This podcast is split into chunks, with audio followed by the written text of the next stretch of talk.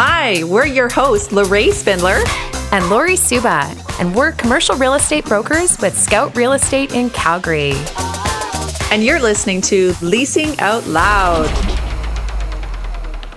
Welcome back, everyone. You're listening to Leasing Out Loud, episode number 55, with your hosts, Lori Suba and Lorraine Spindler. Hi, yes, we're back. And this week, we are going to chat another jargon buster. Okay, I'm Yes. excited, Lorraine. People Yes. do love the jargon busting, I have to say. Yes. And it's always interesting to me because we just sort of take for granted We you know, do. some of these terms, but Yeah. the people have raised a good point. Some of the stuff you don't necessarily hear about in their Right. day to day. And so it's nice to kind of do a little bit of a recap.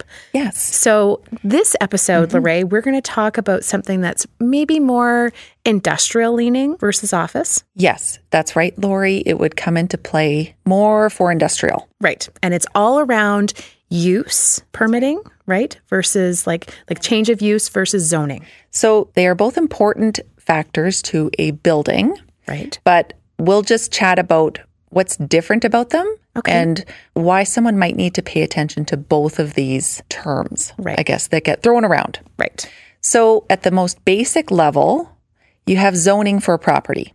And I think that is relatively common knowledge, Mm-hmm. I think. And every building has zoning. Yeah. that it has to adhere to, right? That's right. So basically, it spells out who can go in and operate within that building, right? And so, as an example, in the industrial world, there's like IG, Yes. industrial general, IC, Yes. industrial commercial, IB, Industrial business. business, right? So there's different categories of zoning Yes. that all dictate the types of businesses that can operate there. Yes. But at a high level, zoning applies to every single piece of land and property, like residential, Right. retail, office, hotel, everything. Right. The airport.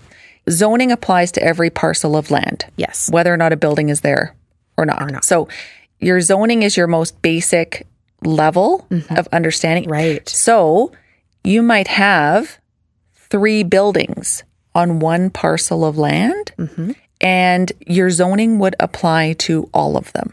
Right. Or it could be one building for one parcel of land, but your zoning then applies to the whole site Okay. and the whole building.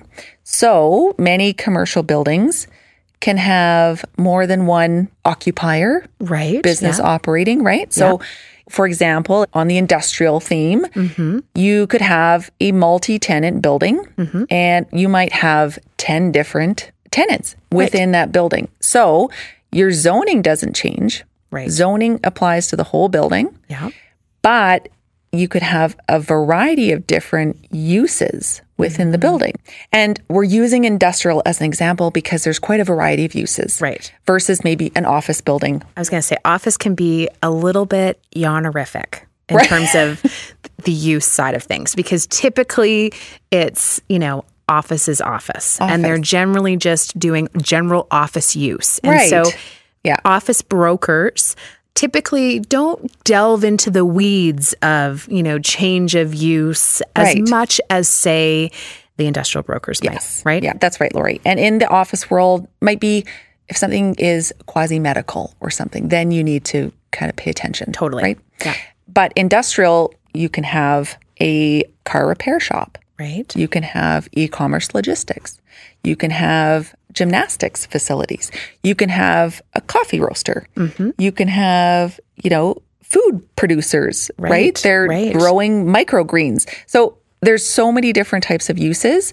So that's where use is different because depending on what the business is doing, they need to apply to the city to get approval on exactly what they're doing under the umbrella of that zoning. Right. So there are certain uses that are allowed with, say, industrial general that are not allowed under other zoning. Right. Or something might be allowed under permitted or discretionary under industrial commercial, for example, where it is not allowed under industrial general. Right. So that's another layer of permitted versus discretionary use. And really, what that means is permitted use means you know, you still need to make your application and get the city to approve it because otherwise you're at risk of an inspector finding out someday and shutting you down.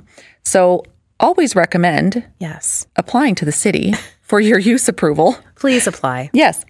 But permitted is kind of the fastest process. You know, it's something where make the application, but if you meet the criteria, then all is well. Like you will get your use approval.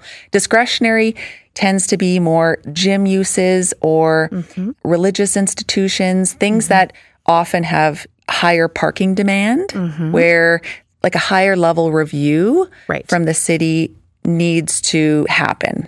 And discretionary is where they end up, you know, if the city is all on board, they end up actually having to post that They advertise. they advertise Mm-hmm. because they need to make a notice out there for the community to weigh in. Because Mm-hmm. if anyone then has concerns about, ooh, I don't like that school going into that Right. industrial business complex. Yes. I'm concerned about the parking or I'm concerned about noise. And so Exactly. it gives an opportunity for the public to weigh in Yes. and air any concerns that they have with the city. Exactly. So the discretionary use approvals in industrial, there's a variety of reasons or objections people may have, but parking usage is Usually the is a biggest. very common Yeah. one, probably the most common. Yeah. So you have your use that you need to apply for that is under the umbrella of zoning. And so Mm-hmm. there's quite an detailed, you know, land use bylaw on the city, Mm-hmm. but it's pretty user savvy now where you can click on the document, you know, search, it's all electronic. Mm-hmm. The information is there to see, you know, okay, under this zoning, my use is XYZ, Right. you know, I can or look. yes, am I going to fit in this building? Is my use going to be approved? Do I have a chance? Or because if you are not permitted or discretionary, that means it's a no go. Mm-hmm. Right. Like without rezoning a whole building Just or no easy- land parcel, which is no easy task. it's no easy task. You're talking six months plus and a lot of cost, quite frankly, to rezone a property. So, usually for somebody coming in, if they're leasing from somebody else that owns the building, move on to another building that, that will fit your use. Well, and the city has a really great matrix. It's like Yes. a great cheat sheet resource. I think we'll link it in the podcast notes Yeah. for everyone because I use it all the time. So if I know I have a particular group that's looking, they want to be in, say, in the industrial world, I can quickly look and say, okay, here's the use. What buildings can I look at? What zoning can we consider? And it really helps to narrow down the process. So it's a great resource. We'll link it because I use it Absolutely. all Absolutely. the time. Yeah. Another tool that is really good on this city website that they've added over the years is a chat. Mm, Yes. a chat box. And if you have questions, initiate that chat. And within a minute, usually within a couple minutes, you've got someone there that you can ask questions. And it's a real person. It's not It is. a chat bot that's doing the talking with you. Right. Yeah. Yeah. So, highly encourage people to use that tool as well if they ever have questions. That's really helpful. I hope that helps our listeners. So, just chatting again today, we're talking about use and zoning and the difference between the two. So, it comes up time and time again, especially on the industrial side uh, or medical office. It comes up often. So, really good to know if you're looking for space, if you're thinking about space, if you're helping people find space.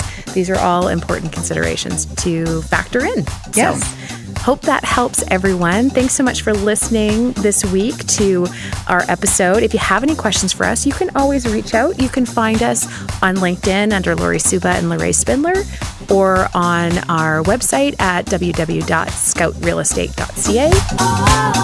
We're happy to help. We're easy to find. We and we'd are. love to hear from you. Have a great week, everyone. Thanks for listening.